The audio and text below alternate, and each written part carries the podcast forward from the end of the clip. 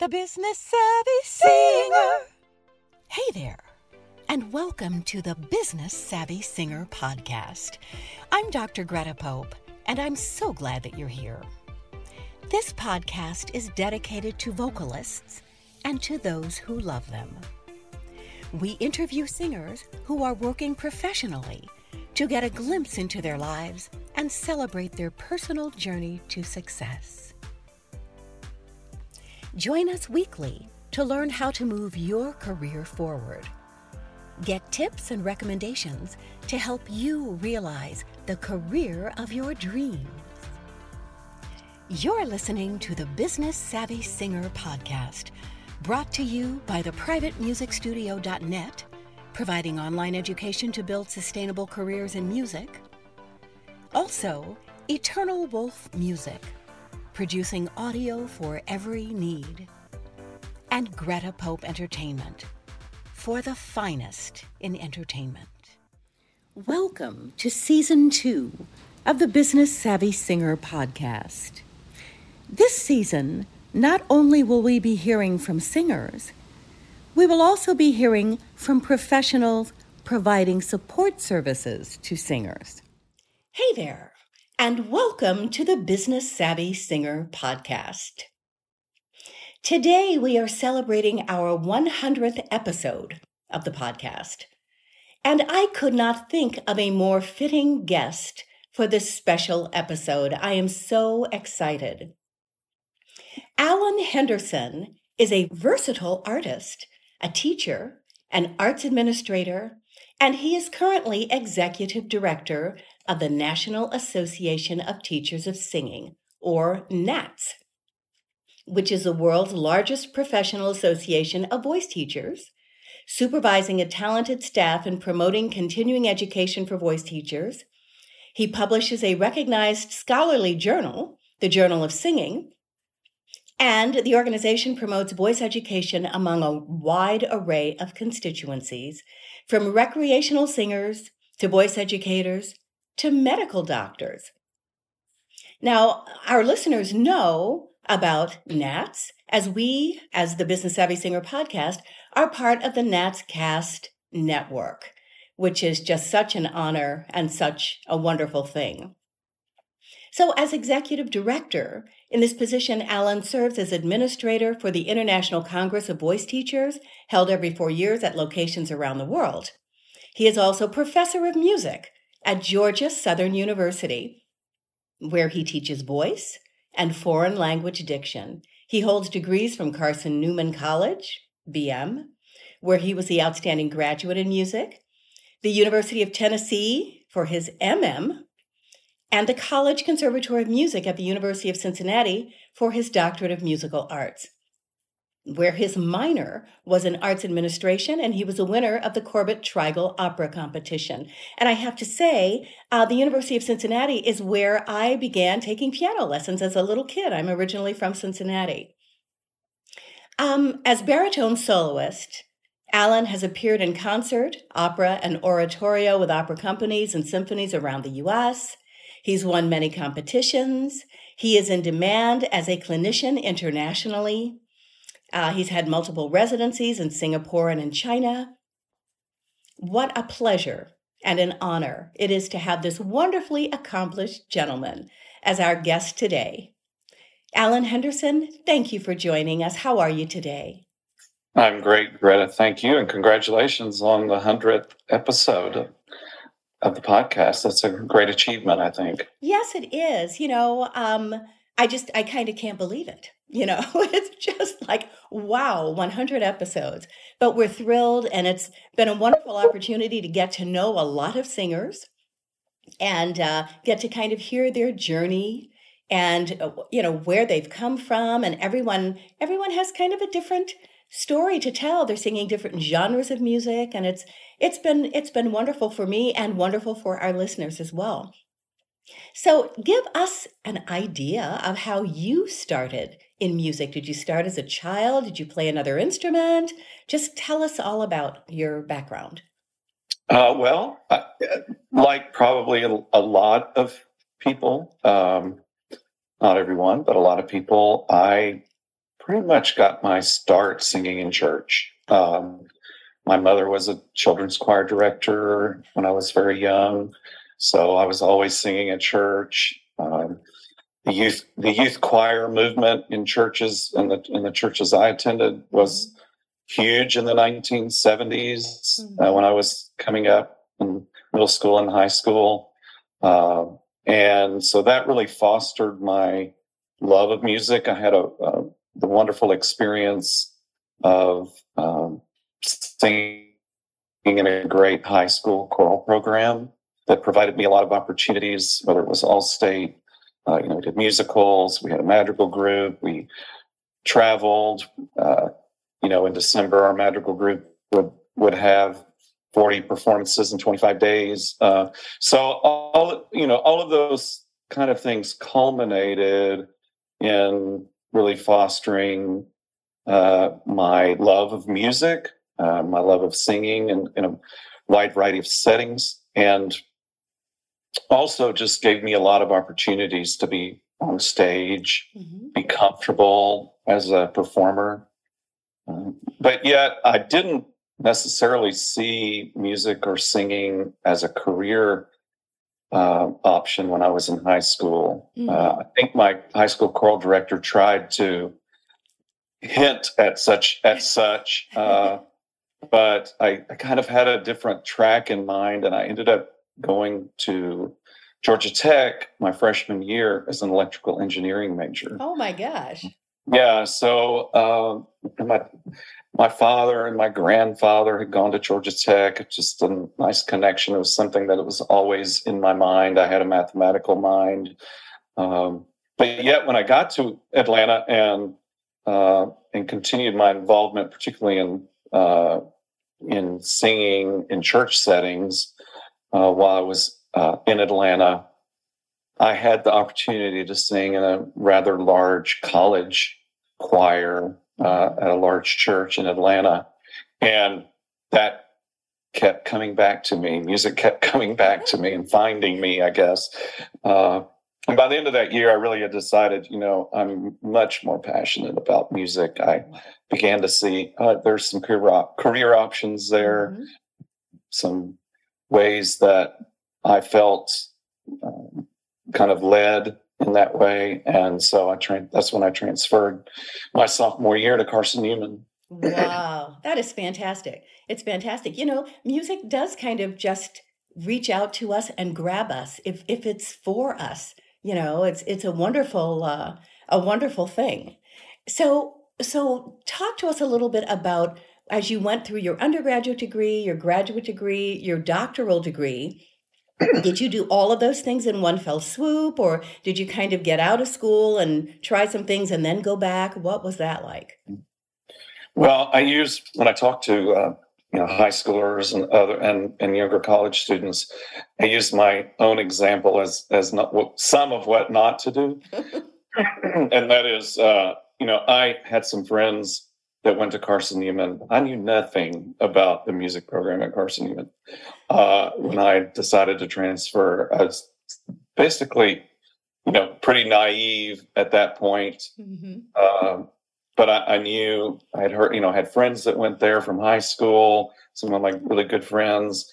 And I just said, you know, I'm just going to transfer there. So it really was luck that I ended up in a place that was had a wonderful program, was very nurturing, had a, a mm-hmm. just a wonderful voice teacher uh, who was always in my corner, no matter what uh, decisions were were looming. Uh, you know, he was he was a great advisor even after I left um, and graduated. And uh, and it was a great community, not only of uh, colleagues uh, who were my age, but a wonderful faculty who really were on the student side all the way through the degree. Um, so I don't recommend students today do that. Uh, but I got lucky, you know, and, and, and a lot of us get lucky mm-hmm. in that way sometime along along our journey. Uh, but you know that led to uh, when I was getting ready to graduate and thinking about next steps, I was thinking about a career in church music. So I was thinking about maybe going to seminary uh, in music and getting a graduate degree there. Um, and that was an option I was kind of leaning toward. In the meantime, I had sung uh, all the way through. Another thing that you know I always tell uh, people is I I never had voice lessons in high school. I just sang in choir and church, and uh, you know uh, improved as I could from the kinds of things that my directors and others gave me.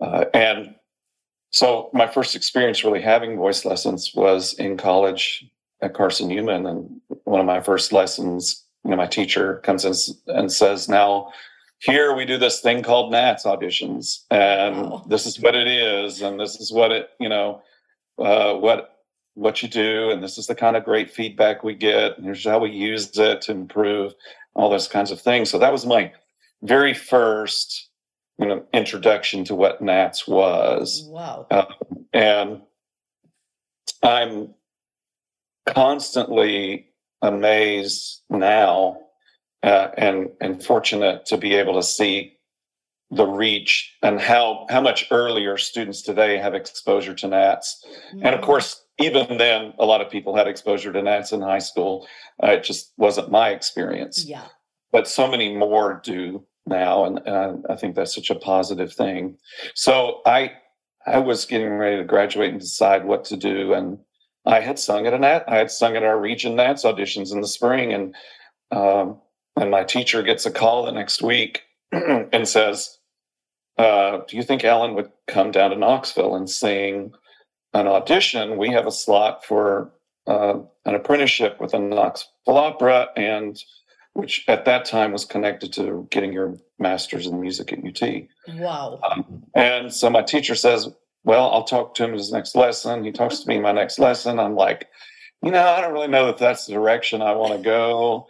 Um, it, you know, I, I like it, but I'm not sure that's really what I want to do. Um, and you know, he's he gave me one of the best pieces of advice I've ever had you know, he says, you know, Allen, the door is open. It's your choice to walk through it or not. Mm-hmm. And even this experience can provide really positive things for you, uh, regardless of what your ultimate decision is. Wow. Uh, so, you know, on his advice, I went down and sang for them, and they, you know, it was it was in the spring, uh, and so they basically offered me you know the graduate assistantship right the next day. Wow! And so then it was you know like what am I going to do? uh, so you know obviously I I, I took that opportunity wow. and um, and and I've been fortunate. You know one of the other aspects when I'm asked by a lot of students nowadays uh, is how am I going to you know how am I going to pay for all the school that mm-hmm. I, that I think I need or I want and I, I I have been fortunate that, you know, other than some of my undergraduate tuition, you know, both my graduate degrees were totally paid for wow. by, um, you know, by graduate assistantships and, uh, and that you know I know many years later is, is a great blessing, mm-hmm. uh, and my interest and my love of church music also had had a lot to do with my ability to make income while I was working on my doctorate mm-hmm. in Cincinnati. I had a church job where I directed the music the entire time I was there, and they were very understanding and flexible with performance schedules and opera rehearsals and things of that nature that happened. Mm-hmm. Um, and that, you know, allowed me economically to feel good and not have the pressure that I know so many of my colleagues had. Yes. And so, you know, those were the skills I gained as an undergraduate in a in an environment that was rich in church music and and my own interest mm-hmm. and upbringing in that venue um, has provided a lot of benefit to me over the years. I mean, I continued to be a church choir director until just right before the pandemic. Actually, I retired from part time directing the church choir uh, where my family attends, and so you know that over for over thirty years, yeah. I basically was in church music full time, part time, whatever, wow. uh, and that's been an important part of of both the skill set that I developed over the years, mm-hmm. uh, and and it's been a source of income as well. That's wonderful. That's wonderful. So, uh, talk to us a little bit about the arts administration piece. How did you move into that? Yeah, I, uh, as an undergraduate, I uh, my my parents uh, are both in the business world. They they both also previously taught in higher education before they went in the business world, uh, and so they. Uh, I, I, I kid my mother still to this mm-hmm. day uh, about knowing how she felt when I told her I was transferring and changing my major to music from engineering. Uh, I had the most. I had had the most supportive parents any anybody could have. Uh, first of all, but still, there's that parental thing. Like, right. how's my child going to make a living this field? You know, and and and all of that. Mm-hmm. And I, I know she's always been supportive, and I know she knew she trusted me that you know I, I was going to figure it out.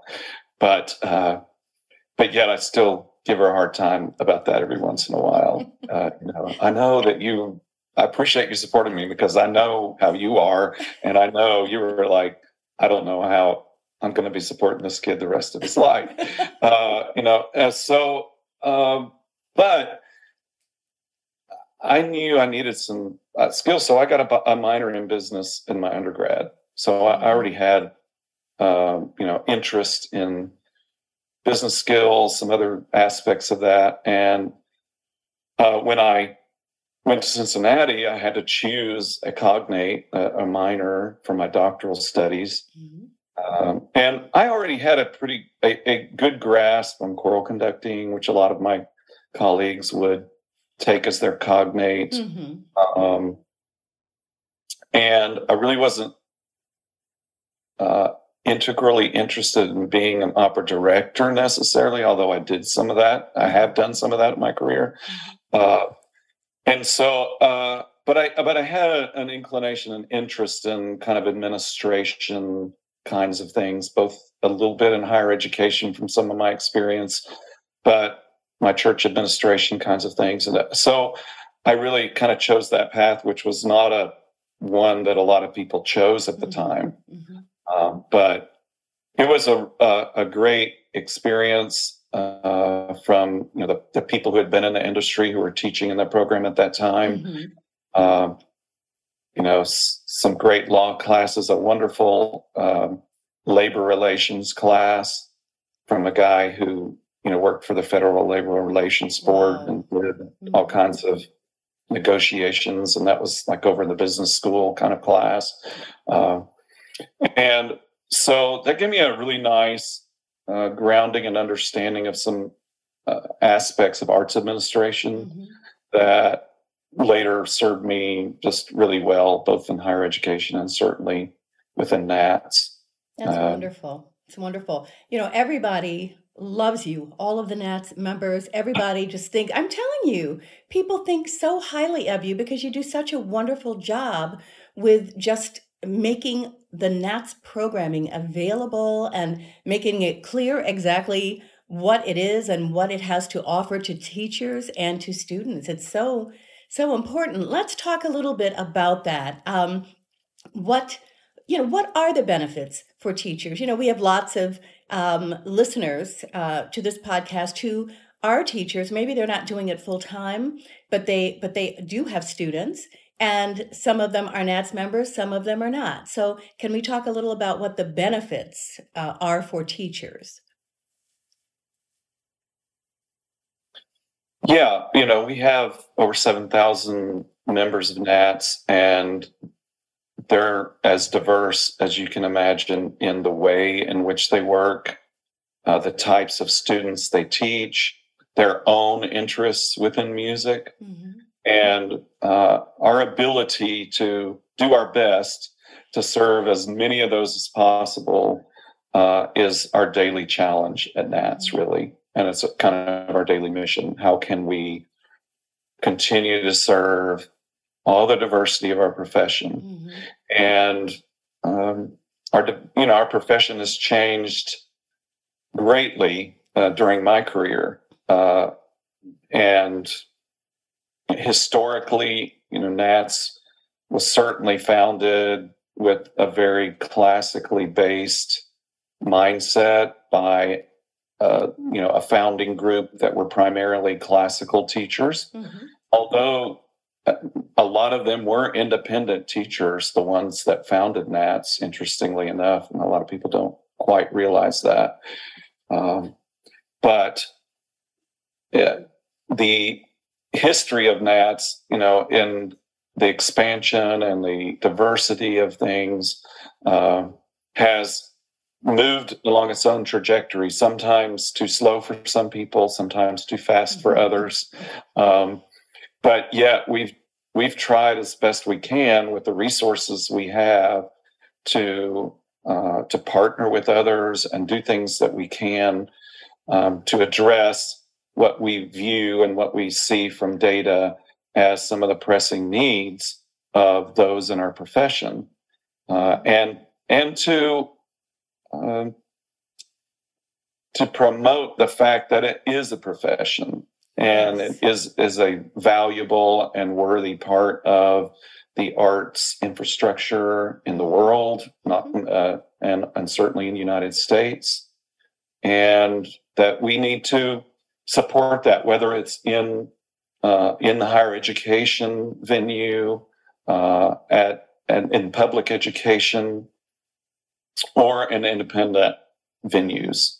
Mm-hmm. Uh, and one of the important things I think that, uh, at least from my standpoint, uh, in the way, ways I've tried to serve uh, and to promote NATS, is that it is a service organization in the sense that uh, our organization, while a professional uh, body, is uh, its, its real mission is to serve the community uh, of singers mm-hmm. and to serve its members, of course, but also provide leadership where we can, uh, to also partner with our colleagues in other uh, vocal venues, mm-hmm. whether it's um, American Choral Directors Association or MTNA or some of the foreign uh, voice teacher organizations that that we coordinate with,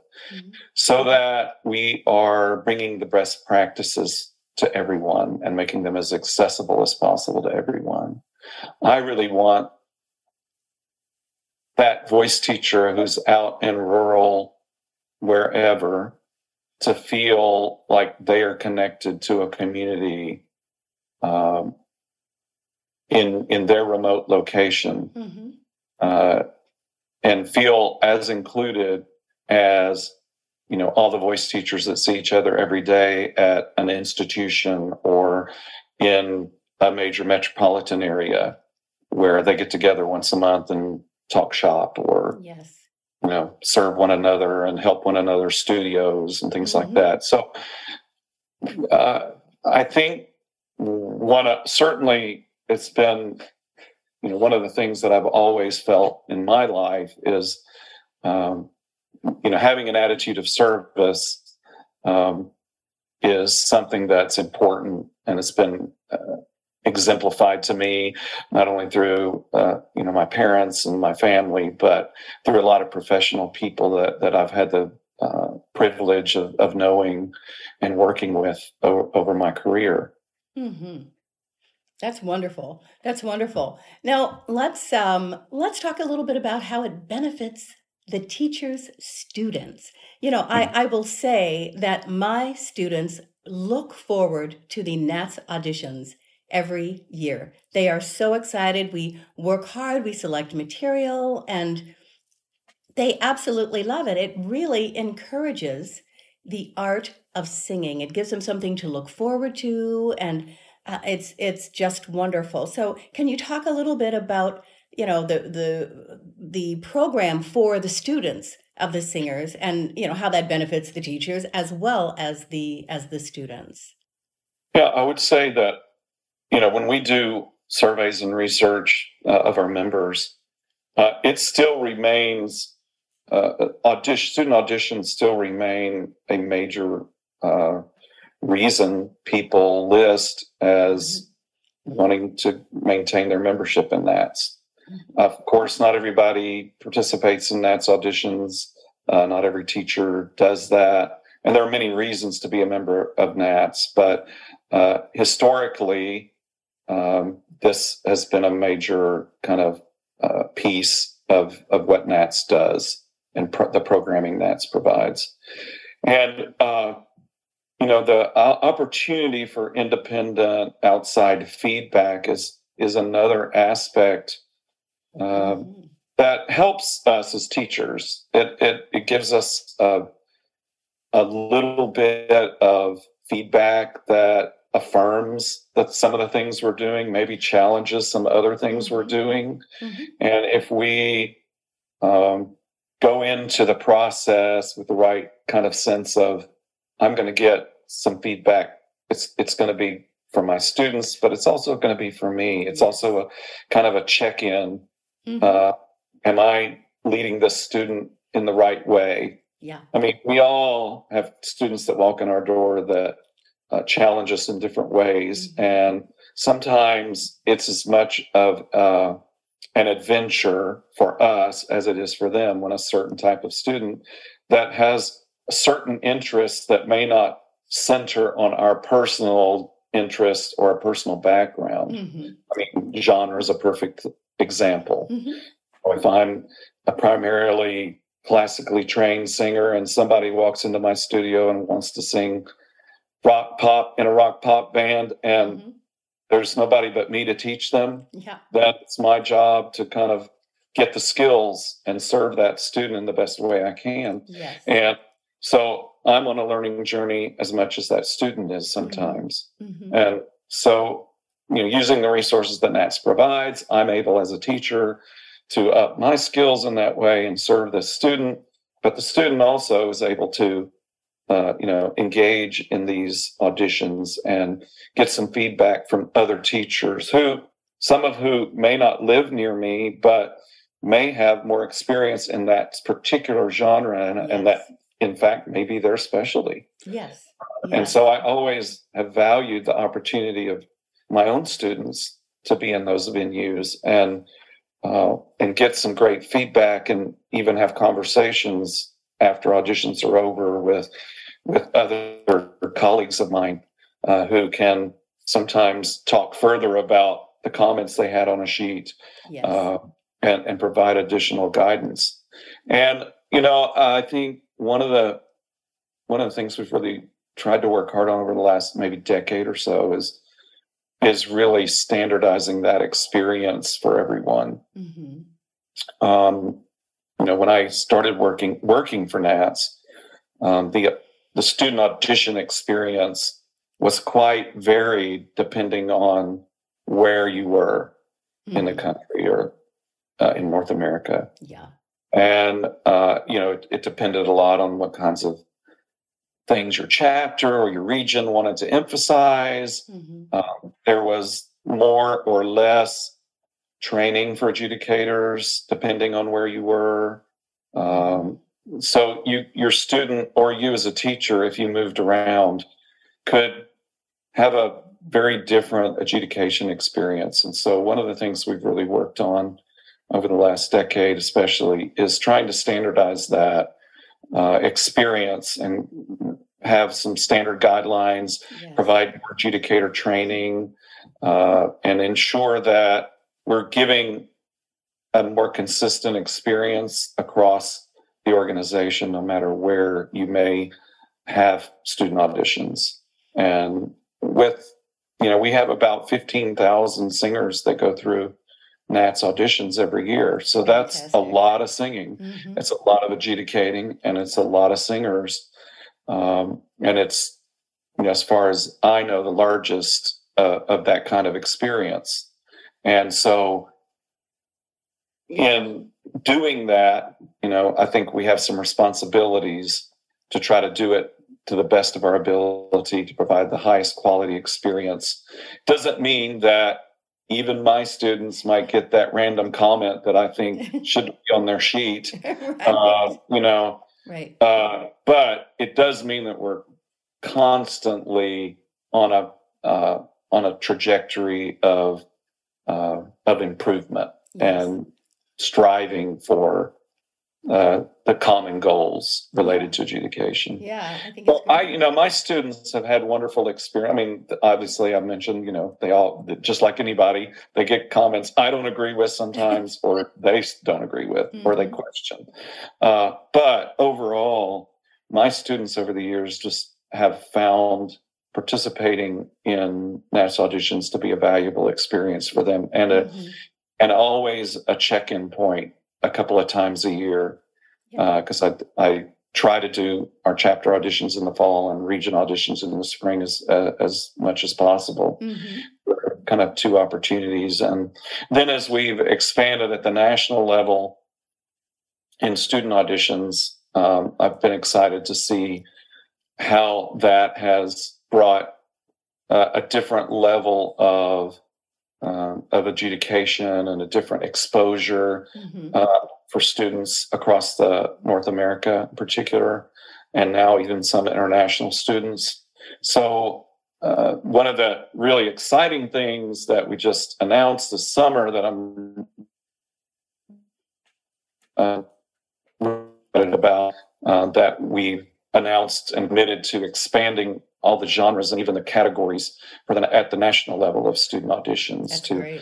include uh, children and youth categories, and then also uh, fully expand the music theater categories and uh, and have equal parallel uh, categories for commercial music uh, genres as well. And that will launch a, a year from now, next oh, August, when we start the next uh, audition cycle. So I think it's a really great opportunity um, for us to finally be able to both fund and, and structurally manage, mm-hmm. um, basically almost doubling the number of categories we have at the national level, um, which you know has required uh, a lot of volunteer uh, support and a lot of volunteer leadership, and we're grateful that uh, you know, we have Mark McQuaid and Dan Johnson Wilmot and some other folks on a on a wonderful team who are, who are kind of guiding the national student auditions mm-hmm. uh, structure. Mm-hmm. And a lot of help from a lot of people around the country, a lot of teachers around the country who are serving on a variety of leadership groups and advisory groups. And Dan's just put together a, a wonderful group of people to who are experts in children and youth, teaching children mm-hmm. and, and, younger youth uh, to really work on that aspect, and then another group uh, on the commercial music side uh, to to work with uh, the expansion on in that way as well. And, and I think one of the if there's anything we've learned over the years from trying to expand uh, things like the national student auditions, uh, it's that uh, we we need to have qualified adjudicators, and we need to have people who they don't. It doesn't have to be their main main gig, uh, you know, their main focus of their teaching, mm-hmm. but any of us can uh, can gain the skill yes. to appropriately adjudicate in an, in another genre outside of the one we maybe perform yes. regularly in. Yes. It just takes some time and it takes some dedication to the task. Mm-hmm. Um, and some interest in in serving in that way. And so, one of the things we're why one reason we're waiting a whole year to really hit hit it uh, and and roll it out is that we want to spend this year both developing some adjudication materials and training materials and actually you know really training well a cadre of of adjudicators that can really serve the chapters and the regions mm-hmm. so that we, we continue to give valuable experiences to everyone. Yeah, that is fantastic. It's fantastic. You know, it's you know, I remember the first time that I adjudicated, I was a little nervous about it. I was like, oh my gosh, I hope I'm going to be saying the right things. But the training that has been provided thus far for me has been tremendous. And I know that as as we go on and, and you guys come up with, with additional uh, adjudication training, things will be even better. And there will be a cadre of, of uh, teachers who are able to consistently uh, provide adjudication that uh, that will be great. It'll be great. Yeah, that's wonderful. So, what things would you say to students as they come along? Maybe, you know, students in high school, in college, in terms of having a career either as a singer or as a teacher, as a vocal person, what kind of advice uh, would you give? I think uh, while there are some that would say, uh, don't follow your passion, you know, follow something else, uh, enjoy your passion. Yeah. Uh, you know, I I would always say to students, I always say to students when they come to me, you know, so I really have a passion for X, Y, and Z. I say that is great. Now, if, if you're really passionate about this, go look. I mean, I'm happy to talk with you, but go look at people that are doing what you think you want to do mm-hmm. and really dig into what they're doing. The chances are they're doing a lot more things than what you see. Yes. And as we know, I think performing artists today are uh, have much uh, much more a sense of portfolio careers, I guess you could say, rather than just I'm a this. Yes. You know, I'm a voice teacher. I'm a classical voice teacher, or I'm a X, Y, or Z. Mm-hmm. Uh, and so understanding that aspect of um, of what your career might look like and how it may not exactly be what your vision of it is right now at, at, at your early stage, mm-hmm. uh, your early interest stage. Um, you know, students come to me in high school and their only exposure to uh, singing in a foreign language is whatever they had to audition for All-State with, or you know something like that, mm-hmm. and they begin to see, oh, there's songs in this language, songs in that language. If, if I'm classically oriented, mm-hmm. uh, or you know they're music theater oriented, and all they've sung is Golden Age.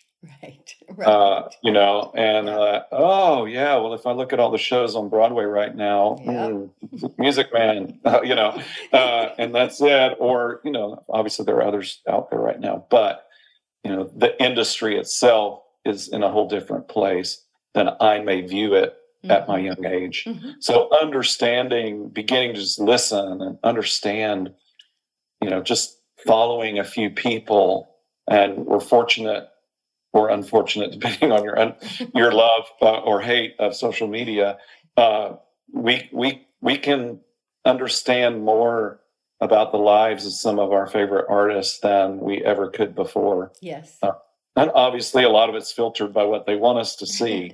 But if we're somebody who's thinking about this as a career, it's easy for us to see, oh, they just made a recording. Uh, they they're not just singing with uh, on Broadway. They're every Monday night doing a concert somewhere. Right. You know, they're flying out Sunday afternoon after the matinee and right. and and doing a concert somewhere on Monday, and then they're back Monday night. You know, mm-hmm. or Tuesday morning for their show Tuesday night, or they're taking some days off to go do a concert tour, uh, and they're they're putting out YouTube videos and mm-hmm. they're uh, you know, and then you dig a little deeper. Oh, they're actually making a little bit of money from those YouTube videos, uh, and X, Y, and Z, and and this is all a part of their way of uh, making a living, right. and um, and then we also see the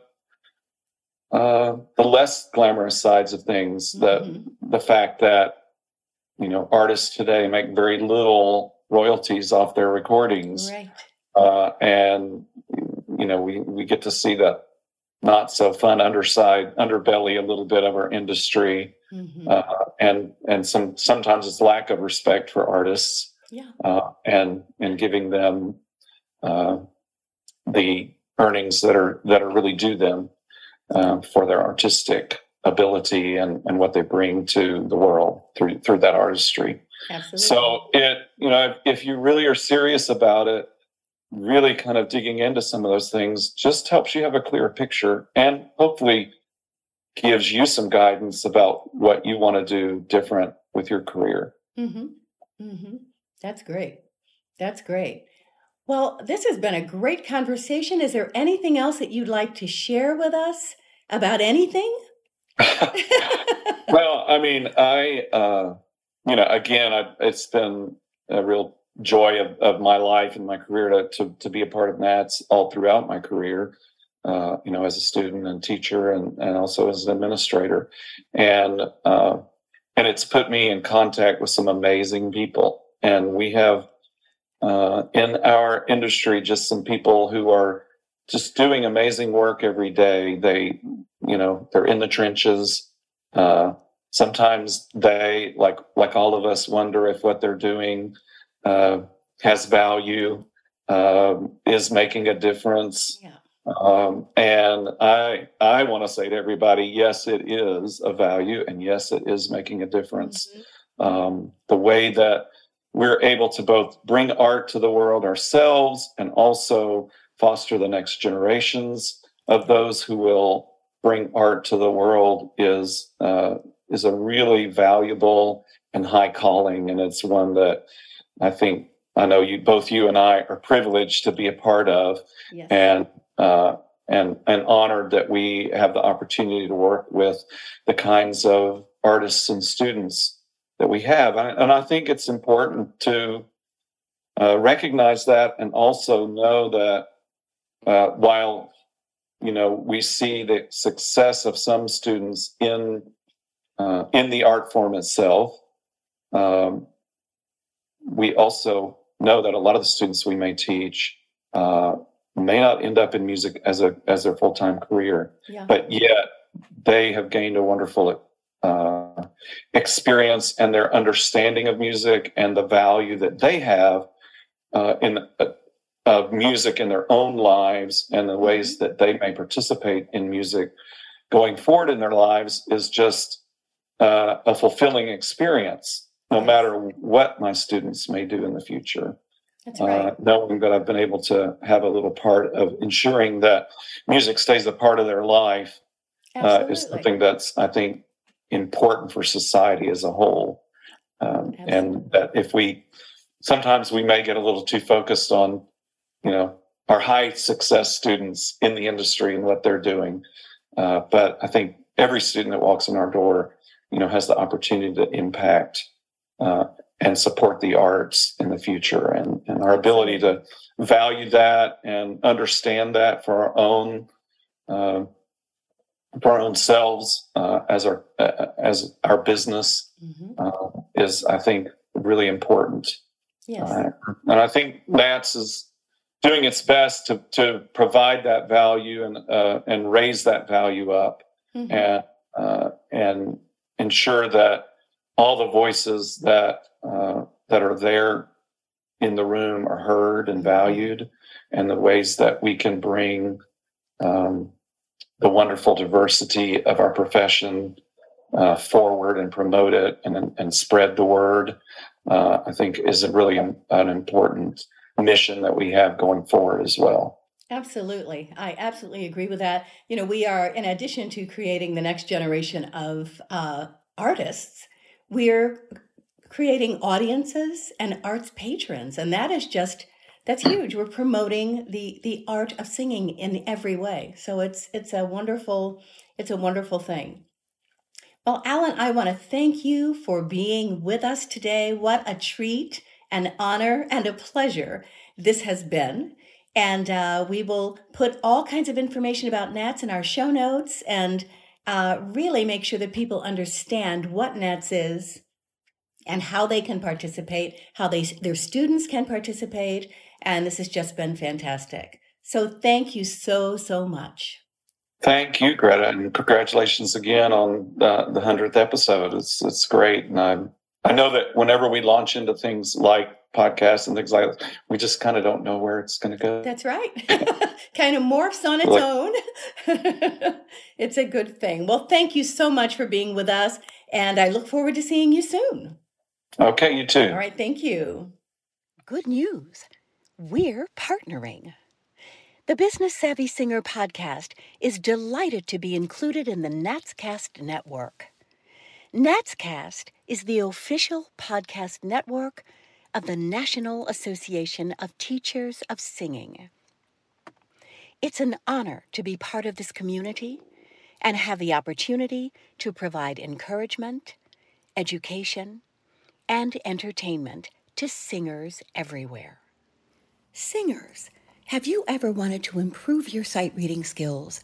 Do you want to hear harmonies better and sing them more easily? Would you like to be able to improvise and sing more styles of music? Donovan Mixon's performance ear training can help you with all of these things. Donovan has been a faculty member at Berklee College of Music and is an expert in this field. Doesn't matter where you live. Classes are offered online. Visit donmixon.com. Check out our show notes for more info. The Business Savvy Singer podcast is brought to you by the privatemusicstudio.net, Eternal Wolf Music, and Greta Pope Entertainment. Let us know if you know of a singer who is having great success in the music business. We'd love to share their story and their journey on this podcast.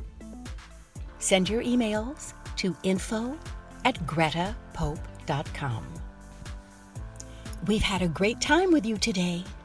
See you next time on the Business Savvy Singer podcast. The Business Savvy Singer.